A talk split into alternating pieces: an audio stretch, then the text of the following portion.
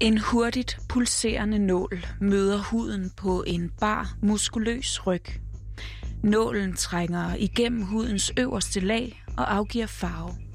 Grønne, lyserøde, lilla og sorte overskydende pletter af farve bliver tørret væk med en klud. Mellem skulderbladene, lige under nakken, danner blækstregerne nu fire store bogstaver. V, I, S, A. Og når du træder et skridt bagud, så du kan se hele ryggen, så kommer et kæmpe Schengen-visum til syne. Fuldstændig en til en. Med vandmærker, stempler, navn, dato, nationalitet.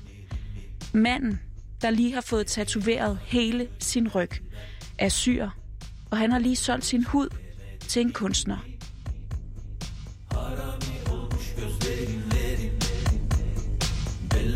Eller keser demedin mi Eller keser demedin mi dinmi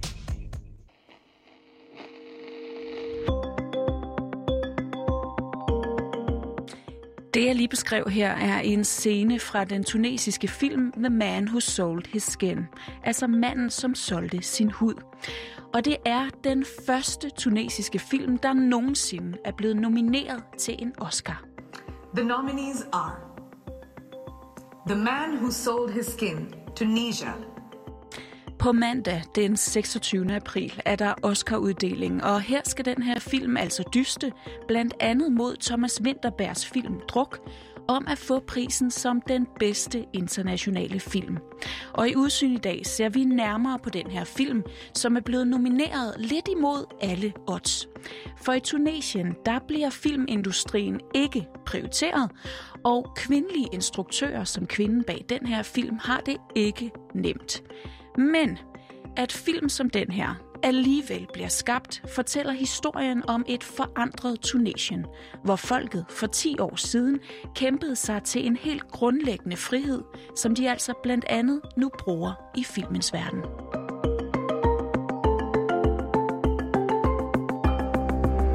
Du lytter til Udsyn. Din vært, Christine Randa. Det, at det bliver anerkendt på så højt et niveau, det betyder rigtig meget. Og dem, jeg har talt med, er også meget stolte over, at du ved, det ikke kun handler om øh, økonomiske problemer og terrorisme og migration, når man taler om Tunesien, men at det, nu handler det om, at der er en tunesisk instruktør, der ligesom øh, bliver anerkendt på det aller, aller højeste niveau i øh, filmbranchen. For sure that the people are very happy and uh, it brings, you know, um, like a positive spotlight on Tunisia, not just uh, all the problems. So it's good that people hear about Tunisia also through cinema, you know. Nu har jeg her fra starten af lige smidt uh, hele to stemmer ind i ørerne på dig. Og her kommer introduktionen. Den første, du hørte, tilhører Christina Norvang, som er dansk journalist i den tunesiske hovedstad Tunis. Og det er hende, der har talt med stemme nummer to, Asa, som faktisk er en af instruktørassistenterne på den nu Oscar-nominerede tunesiske film. So my name is uh, Azab Aziz. I'm a Tunisian uh, filmmaker. I'm 32 years old. And uh, I studied film in Vancouver, Canada, and I was back two years ago, and since then I've been working in film. Hun er en af sådan de ret lovende unge talenter, øh, men som man ligesom, hun står over for mange af de udfordringer, som er meget sigende i Tunesien. Nogle udfordringer, som der måske nu kan komme fokus på. En ting er ligesom, at, at folk er glade, fordi det er en stor ting, og man er, er stolt af sit land. Øh, men noget andet er også, at man ligesom er glad for, at der nu er en platform, hvor man faktisk kan fortælle om nogle af de udfordringer, der er, og fortælle om, at der findes mange flere talenter i Tunesien, som man burde øh, dyrke mere. Og inden vi dykker ned i de her udfordringer, som filmfolkene i Tunesien altså står overfor, så lad os lige se nærmere på den her film om manden, der solgte sin hud. Christina, prøv lige at, øh, at give os et uh, kort resume. Hvad handler filmen om? Altså helt kort, så handler det om en syrisk flygtning, der er flygtet til Libanon, hvor han så støder øh, ind i en kendt kunstner på et galleri til en udstilling. You want my soul? I want your back. Og den her kunstner, han øh, foreslår, at øh, flygtninge skal lade sig tatovere, øh, altså lade sig få tatoveret et, et, et Schengen-visum på hans ryg, så han ligesom bliver en form for menneskelig kunstværk. With my latest work, I am exploring a new realm. Og så kan han så komme med rundt på forskellige udstillinger i EU-lande, og på den måde så bliver det altså øh, ham her, den syriske flygtningsbillet eller adgang til Europa. Now we can travel around the world. Hvor det jo, ja, som alle ved, er meget, meget svært at få et visum. Så på den måde, så er det ligesom en ny måde at fortælle historien om flygtningekrisen, visumregler og menneskehandel, fordi den her kendte kunstner altså øh, bruger flygtningen som, og laver ham til et kunstværk, som så øh, ja, kan rejse med ham rundt i Europa og dermed få adgang til Europa. This work of art bears the signature of the, the devil. Hvad er det for en øh, kritik, der ligger i, øh, i den her film? Der ligger jo en kritik af, at, øh, at grænser ikke er frie, at mennesker ikke er frie, at øh, hvis du kommer fra et bestemt sted, så øh, har du ikke adgang øh, til, øh, til nogle bestemte lande, øh, ja, og ligesom øh, har adgang øh, til, til visum. Øh, så der ligger jo ja, noget en kritik af, at, øh, at der også sker en form for menneskehandel i hele det her visumregelsystem, der er i Europa. Og for Assa, som du blev introduceret til før, er det helt afgørende, at der bliver lavet politiske film som den her.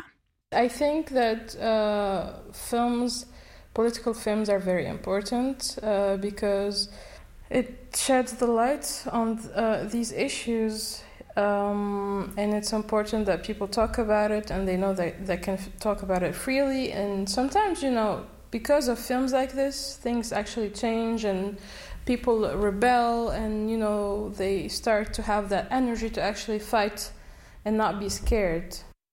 Og vi skal lige huske, at det her taler ind i, at der i Tunesien skete en stor forandring ved det arabiske forår tilbage i 2011. Det arabiske forår, som jo netop startede i Tunesien og førte til den daværende tunesiske diktators fald. Og den frihed, som tuneserne kæmpede sig til for 10 år siden, ses tydeligt i de film, der bliver skabt i det nye Tunesien. Jamen altså efter revolutionen for 10 år siden, så skete der en markant ændring i forhold til ytringsfrihed og pressefrihed, og det gav øh, blandt andet filminstruktører nogle helt andre arbejdsforhold, når det kommer til, hvilke emner de kan beskæftige sig med. Øh, og den her film, kan man sige, handler jo ikke sådan øh, konkret om øh, Tunesien på den måde, altså, men det handler jo selvfølgelig om migration og visumregler, men øh, faktisk har øh, instruktøren bag øh, filmen, hun har tidligere lavet en spillefilm, spillefilm, der hedder Beauty and the Dogs, som handlede om en kvinde i Tunesien, der bliver voldtaget af en gruppe politimænd, og så handler det så om hendes møde med systemet, der ikke hjælper hende. Og det havde ikke mu- været muligt at lave sådan en her slags film inden revolutionen, fordi man ligesom taler altså i dag nemmere kan tale om seksuelle krænkelser, korruption øh, i systemet og ligestilling, så det er der ligesom en større frihed til i dag. Og det er det, man ser af, af blandt andet filminstruktører, de griber den mulighed lige nu. There is freedom of speech, and uh, I think probably that's the only sure thing we gained uh, since the revolution. Um, so we can talk basically about anything in film. Og især den nye generation af tunesere er desuden heller ikke bange for at gribe tingene lidt anderledes an. Well, I feel like the new uh, generation or the new wave is actually breaking some new uh, some rules and making a new um, a different uh, cinema. Even in terms of subjects, maybe it's more experimental, uh, taking more risks.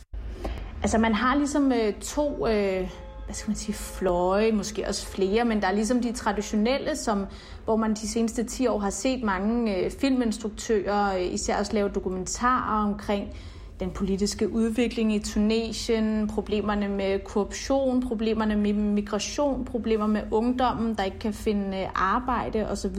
Men man ser også flere sådan øh, kunstneriske film, film, der prøver at, at provokere lidt i forhold til øh, homoseksualitet og kvinders rettigheder og sådan noget. Så der er sådan ligesom forskellige øh, ja, forskellige øh, tematikker og forskellige måder at lave film på. Og apropos kvinders rettigheder, som Christina lige fik nævnt her, så øh, er det jo en kvindelig instruktør, Kauta Benhania hedder hun, som øh, står bag den her Oscar-nominerede film, og som Asa altså har arbejdet tæt sammen med. Og det har en betydning, at hun er kvinde. Altså, det er utrolig vigtigt, at det er en kvindelig øh, instruktør. En tunesisk instruktør er jo i sig selv også en stor ting, men fordi at kvinder har det utrolig hårdt i branchen, så betyder det ekstra meget, at det ligesom er en kvindes arbejde, der bliver anerkendt på så højt niveau. Øh, og man kan håbe, at det kan åbne nogle flere døre for kvindelige øh, filminstruktører og andre ja, fotografer osv.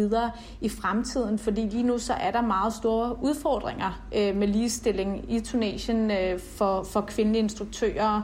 Øh, de skal arbejde dobbelt så hårdt for at opnå bare sådan en, en lille del af det, af hvad mænd får i forhold til at få økonomisk støtte og blive anerkendt for, på et filmsæt for, for det arbejde, de laver. Female filmmakers work harder because they always have something to prove. So uh, I, I do I do believe that you know female in all fields uh, do better jobs because because we always have to prove that we are worth the position and work harder and never complain especially in like uh, power positions you know either a producer or a, you know director or you know when you're a head of a department uh, because every time like you say you're tired or something you always hear like comments or like oh like what? Like are you on your period or whatever? So I feel like women are trying to, you know, harder. So, and yeah, we should listen to them more because, uh, you know, we see the results. We're making good films who are uh, recognized internationally. So maybe we should uh, start doing more inclusion in the film industry in Tunisia. Asna oplever især, at det som kvindelig filmskaber kan være svært at få mænd, især de ældre, til at respektere en, især hvis man er deres chef. I think it's cultural, so it's really hard, you know, to build that protection and not get, you know, hurt and offended and to to make actually people respect you. So to ask people to do things, it would be easier if you're a man because, you know, it's just okay if you're a man to actually give orders and when you're a woman you know you have to do it a certain way so the male ego doesn't get hurt uh, especially with older people Christina taler det her ind i, hvordan det generelt er at være kvinde i Tunesien? Jamen altså, det er selvom Tunesien er nået langt i forhold til ligestilling, øh, hvis man sammenligner med andre lande, men det er generelt svært at være kvinde, og det kommer ikke kun til udtryk i filmbranchen. Det er mange, øh, på mange arbejdspladser, at kvinden øh, skal arbejde ekstra hårdt for at blive øh, anerkendt. Øh, der er, altså, lønnen for kvinder er stadig øh, markant lavere end mænd, så der, på den måde er det ligesom et generelt billede, der er, men meget i filmbranchen har det øh, historisk set været meget øh, mænd, og det er sådan først efter revolutionen, at kvinderne for alvor er begyndt at positionere sig i branchen. Og nu har en kvindelig tunesisk instruktør altså lavet en film, som er nomineret til en Oscar. Og det skal lige siges, at det altså ikke er noget, der er sket med den store hjælp fra den tunesiske stat af. Tunesien satser nemlig ikke rigtigt på filmindustrien, til trods for, at de faktisk førhen var ret kendt for netop den. Historisk set øh, er Tunesien altså, meget kendt for deres øh, filmindustri, og der har i årtier øh, altså kommet mange øh, spændende og gode film ud fra Tunesien. Men især de seneste årtier, altså da den tidligere præsident øh, Ben Ali, og så også her efter revolutionen med de skiftende regeringer, der har der ikke været satset på film. Øh, der har ikke... Øh, ikke særlig meget økonomisk støtte, og det er ikke kun på grund af, at Tunesien øh, ligesom har økonomiske problemer. Det er også fordi, at det ikke bliver set og anerkendt som en industri, man skal satse på. Øhm, og i dag der er der kun en øh, offentlig fond, man kan søge øh, penge fra en gang om året, og øh, der altså udfordringen er, at der dels ikke er særlig mange midler i den her offentlige fond, men det er også altså alle generationer af filmager i Tunesien, der kan søge den. Og det vil sige, at unge talenter er op mod øh, gamle øh, filmager i du ved, 40'erne, 50'erne, 60'erne, der har flere års erfaring. Øh, og så er det klart, at det er dem, der ofte får øh, den økonomiske støtte, fordi de ligesom kan vise et CV og måske også producere øh, mere traditionelle film, som man, man ved, hvad er. Så det er lidt nemmere at satse. Og derudover så satser de typisk også primært på de mandlige filmskabere, apropos det, vi talte om før. When you see the last fund a couple of weeks ago uh, for feature films, they only give uh, funds to male filmmakers, which is for me is shocking. Men under alle omstændigheder, så er det ifølge Asa nærmest umuligt at lave en film i Tunesien, uden at skulle søge støtte udefra. If we're being realistic, you can't make a film with just Tunisian money. You all, and that's how everyone does. You get usually a, a portion of Tunis with the Tunisian government, then you you find money elsewhere, either France or Italy or Germany or whatever, you know. Um, and then you have a, some other Arab funds where who everyone also apply for. De tunesiske filmskabere er altså dybt afhængige af international støtte. Altså både Danmark, Sverige, mange andre, Frankrig, Tyskland, altså støtter øh, meget sådan, øh, kulturlivet i øh, Tunesien, ligesom de også gør i mange andre udviklingslande. Så det, altså, der er man dybt afhængig af, at, øh, at man kan få noget international støtte, og, øh, men det er meget svært for de helt unge talenter. Hvis du vil lave din første film, så er det tit på, på baggrund af, at du har et meget skrabet projekt, og så prøver at få venner og familie til at, at give lidt penge. Every time you have to what like sell your car and ask your friends to lend you money to make a film, you know, it's not how it should be. so yeah, the government should uh, invest more and maybe uh, you know, start a debate about the place of culture and, and you know, the new government. Christina, hvorfor satser Tunesien egentlig ikke mere på deres øh, filmindustri? Jamen, det bliver ikke set som, øh, som en industri, man kan altså, få, få økono- nogle økonomisk gevinst ud af. Altså, øh, og det, det gør simpelthen, at øh, man skal, så man skal jo så også se det i en helhed, at Tunesien har meget store økonomiske problemer, så det er nok ikke lige det første, man tænker på som regering, at man, at man skal støtte op om, men kulturlivet er jo en vigtig del af et samfund, øh, og det er også derfor, at, at hele filmindustrien virkelig prøver at kæmpe for at føle sig hørt, og kæmpe for og fortælle regeringen, at det altså godt kan være øh, en økonomisk gevinst at støtte, fordi at øh, man kan få international opmærksomhed. Du ved, Tunesien ville jo tjene på, hvis øh, amerikanske filmsæt kom til Tunesien og optog en film og skulle på, på hoteller og rejse rundt i landet osv. Men øh, sådan ser man det ikke i dag. I think the government has to think of uh, film as an industry and as something that can bring money. And right now, I feel that in Tunisia it's considered as an art and not a necessity. It could attract more um, positions and even as um, it could be an attraction, you know, for the country. I don't know if I see, like I see, for example, in Morocco. Uh, they really invested in the film industry to become a pole of attraction for people, you know, like foreign films to actually, you know, become movie friendly. And it's succeeding. Christina Norvang, øh, tror du, at den her Oscar-nominering til en tunesisk film kommer til at, øh, at ændre noget? Altså, det er svært at sige, hvad, hvad nomineringen har af betydning, men der er jo ikke nogen tvivl om, at det er jo med sådan en altså, stor øh, nominering i, til en Oscar, er jo øh, en måde at, at lige pludselig, altså der bliver sat fokus på, på Tunesien øh, som land. Øh, folk får måske øjnene op for, gud, når men det, han, det land øh, har ikke kun ry for øh, du ved, det arabiske forår og terror og muslimer og så videre. Der er faktisk også en meget stor kulturscene, så man kan jo håbe, at der i hvert fald kommer større opmærksomhed øh, på, hvad, hvad Tunesien har at byde på. Og lad os slutte af med Azarbazizes håb for fremtiden. Well, in general, in Tunisia, I hope for more uh, inclusion, uh, parity, um, more money for young filmmakers to actually start something and not, you know, wait for years to actually make a short film and to have a decent life because it's important. Um, and yeah, maybe we should be heard, you know, a little bit uh, and not just ignored.